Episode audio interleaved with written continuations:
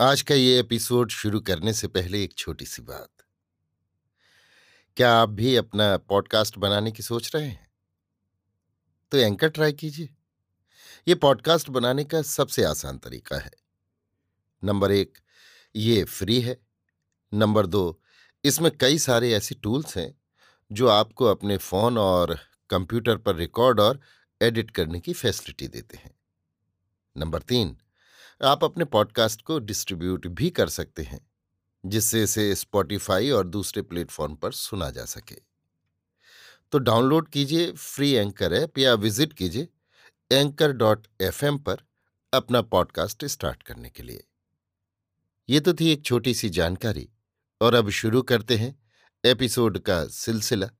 तो आज के एपिसोड में, लीजिए सुनिए आचार्य चतुर्सेन शास्त्री के लिखे उपन्यास सोमनाथ के उनतालीसवें भाग धर्म गजदेव को मेरी यानी समीर गोस्वामी की आवाज़ में। सांभर और अजमेर का संयुक्त इलाका उन दिनों सपाद लक्ष्य कहलाता था।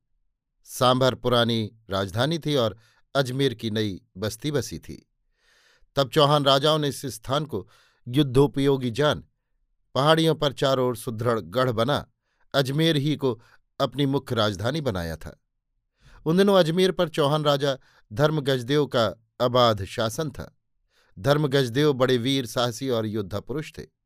अजमेर अरावली की उपत्यका में राजस्थान का मुख था। ये नगर चारों ओर से दुर्गम पर्वत श्रेणियों से घिरा हुआ अति सुरक्षित था। धर्मगजदेव को विदित था कि मारवाड़ की मरुस्थली को पार करके जो आतताई आक्रांता राजस्थान में प्रवेश करना चाहे, उसे अजमेर ही के मार्ग से आना पड़ेगा। इससे वो अपने को राजस्थान का दिक्पाल समझकर सदैव चौकन्ना रहता था। धर्म गजदेव ने जब सुना कि गजनी का अमीर बर्बर तुर्कों के दल बादल ले मारवाड़ की मरुस्थली को पार करके ताबड़तोड़ अजमेर की ओर घुसा चला आ रहा है तो उसने अविलंब उसके सम्मुख होने की तैयारियाँ प्रारंभ कर दीं। अमीर से मुठभेड़ का उसका ये पहला ही अवसर न था। इससे प्रथम वो दो बार उससे टक्कर ले चुका था। वो जैसा रणशूर था, वैसा ही राजनीतिपटु भी था। उसने सब कोष खजाना, माल, मत्ता वीटवी के किले में भेज दिया। काफ़ी दिनों तक चल सकने योग्य रसद अजमेर के किले में एकत्र कर ली। गाँव गाँव ढिंढोरा पिटवाकर लोगों को सावधान और सुसज्जित रहने का आदेश दे दिया। जिन नगर गाँवों पर खतरा था, उन्हें खाली कर दिया। राह बाट के कुएँ, तालाब बाँध सब तोड़ डाले।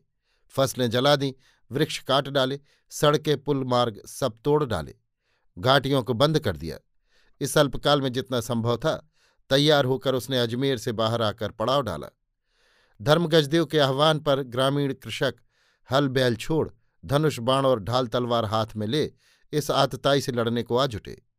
आसपास के ठिकानेदार, जमींदार और सगे संबंधी राजा लोग भी उसकी सहायता को आ पहुँचे। चारों ओर से चौकी पहरे का प्रबंध कर धर्म गजदेव ने अपनी सेना का निरीक्षण किया। उसके विभाजन किए और फिर वो अनुभवी दूतों को अमीर की खोज खबर लेने भेजकर सावधान हो अमीर की अवाई की प्रतीक्षा करने लगा। महमूद ताबड़तोड़ मंजिल दर मंजिल कूच करता हुआ मरुस्थली की थकान उतारने की परवाह न कर अजमेर की सीमा में आ घुसा। उसने पुष्कर के उस पार अपनी छावनी डाली। धर्म गजदेव ये समाचार पाते ही पुष्कर की ओर बढ़ा। उसने पुष्कर का पवित्र जलाशय अपने अधिकार में कर लिया और सेना को युद्ध के लिए सन्नद्ध कर छावनी डाल अमीर की गतिविधि का निरीक्षण करने लगा। अमीर महमूद चौहान राज गजदेव के पराक्रम से बेखबर न था। वो उससे युद्ध का खतरा उठाना नहीं चाहता था। अतः उसने मैत्री संदेश लेकर दूत, मुल्तान के अजयपाल सेवंद राय, सालार मसऊद और तिलक हज्जाम को अजमेर पति के पास भेजा। साथ में बहुत सी बहुमूल्य भेंट भी भेजी। सुल्तान के दूतों का यथोचित सत्कार करके धर्म गजदेव ने उनके आने का कारण पूछा। इस पर सालार मसऊद ने सुल्तान का खरीता महाराज की सेवा में पेश किया। महाराज की आज्ञा से खरीता भरी सभा में पढ़ा गया। उसमें लिखा था, अजमेर के महाराज, आपकी वीरता और दरियादिली का हमने बहुत बखान सुना है। हम गजनी के यशस्वी सुल्तान आपकी दोस्ती के लिए हाथ पसारते हैं। हमारी राह रोकने को, अपना लश्कर लेकर आने का आपका क्या मतलब है? हमारा इरादा आपके मुल्क पर हमला करने का नहीं है। खुदा के हुक्म से कुफ्र तोड़ने थोड़े से जानिसार साथियों के साथ हम गुजरात की ओर जा रहे हैं।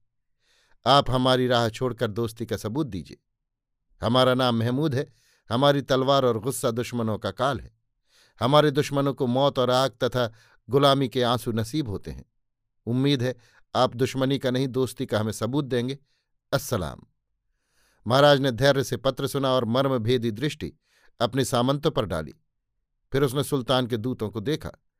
उसकी दृष्टि मुल्तान के राजा अजयपाल पर ठहर गई। अजयपाल ने आगे बढ़कर विनम्र बाणी से कहा, महाराज, राजनीति कहती है कि अयाचित आपत्ति को निमंत्रण नहीं देना चाहिए। सो आप आगे पीछे की सब बातें सोच विचार कर, अमीर से मैत्री व्यवहार कीजिए। इसी में भलाई है।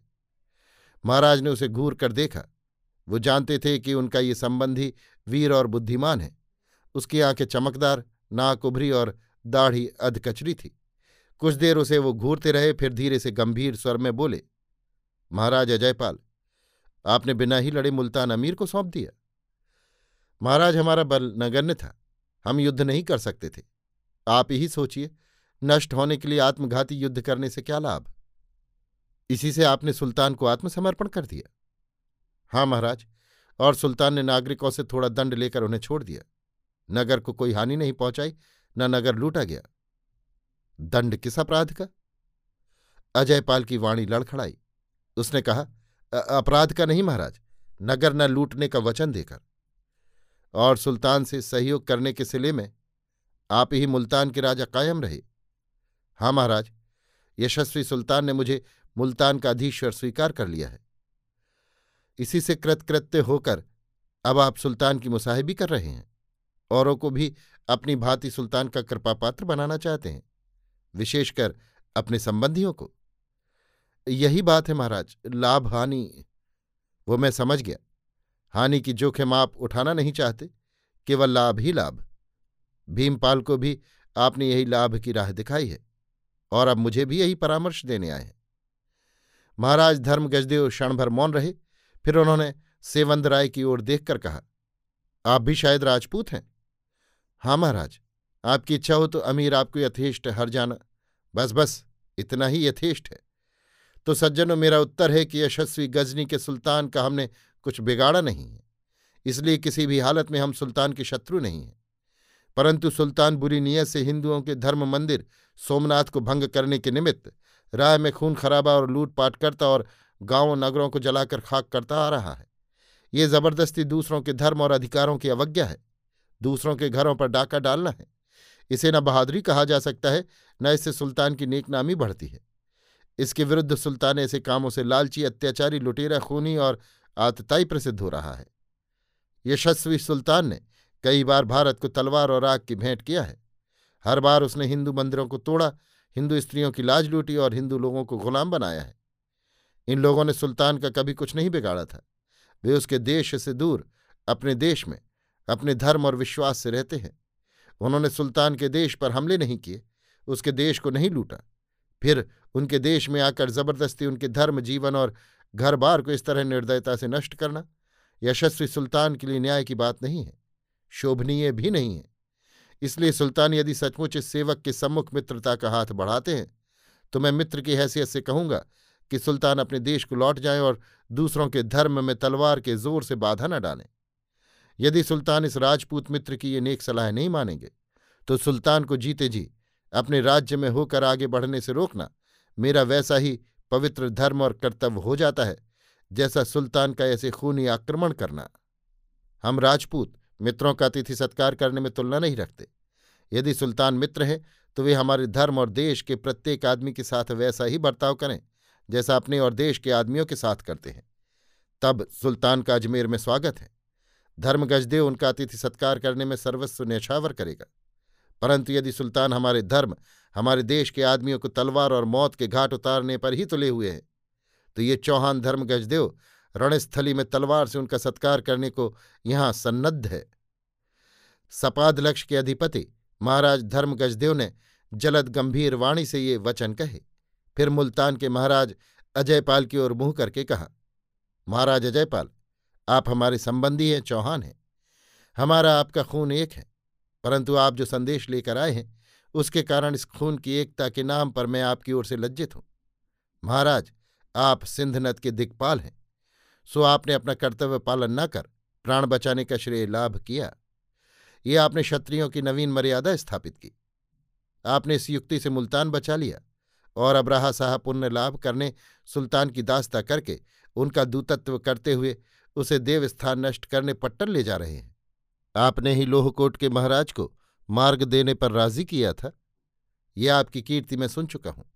महाराज, आपकी इस कीर्ति का स्वर्ग में बखान करने, आपके दादा घोगा बापा पहले ही स्वर्ग पहुँच चुके हैं, जिन्होंने आपको बचपन में घुटनों पर खिलाया था। महाराज अजयपाल, आपने चौहानों का अच्छा मार्ग दिखाया। आप जैसे शूरवीर तलवार के धनी तो शत्रु के गोएंदे बने और आपके वृद्ध पूज्य पुरुष रणस्थली में मृत्यु के भोग बने। आप सपाद लक्ष्य के उपकार के ही विचार से आए थे। अंततः ये राज्य भी तो आप ही का है। परंतु महाराज, मैं दुर्भाग्य आपकी भली सीख से लाभ न उठा सका। अब आप सुल्तान के सेनापति को हमारा वक्तव्य समझा दीजिए, जिससे वो सुल्तान को ये ही सब बातें ठीक ठीक बता सके। और अब, महाराज अजयपाल, आप जा सकते हैं। आपसे संबंधी की भांति भुज भर भेंट करने का ये अवसर नहीं है। आपका समय बहुमूल्य है और कहने सुनने योग्य बात नहीं है। महाराज धर्म गजदेव का ये भाषण सुनकर मुल्तान के अधिपति का मुँह ठीकरे के समान निष्प्रभ हो गया। उन्होंने नेत्र नीचे कर लिए। शेष दोनों दूतों के मुँह भी भरे बादलों के समान गंभीर हो गए और वे नीचा सिर किए, वहाँ से चल दिए। अभी आप सुन रहे थे आचार्य चतुर्सेन शास्त्री के लिखे उपन्यास, सोमनाथ के उनतालीसवें भाग धर्मगजदेव को मेरी यानी समीर गोस्वामी की आवाज़ में।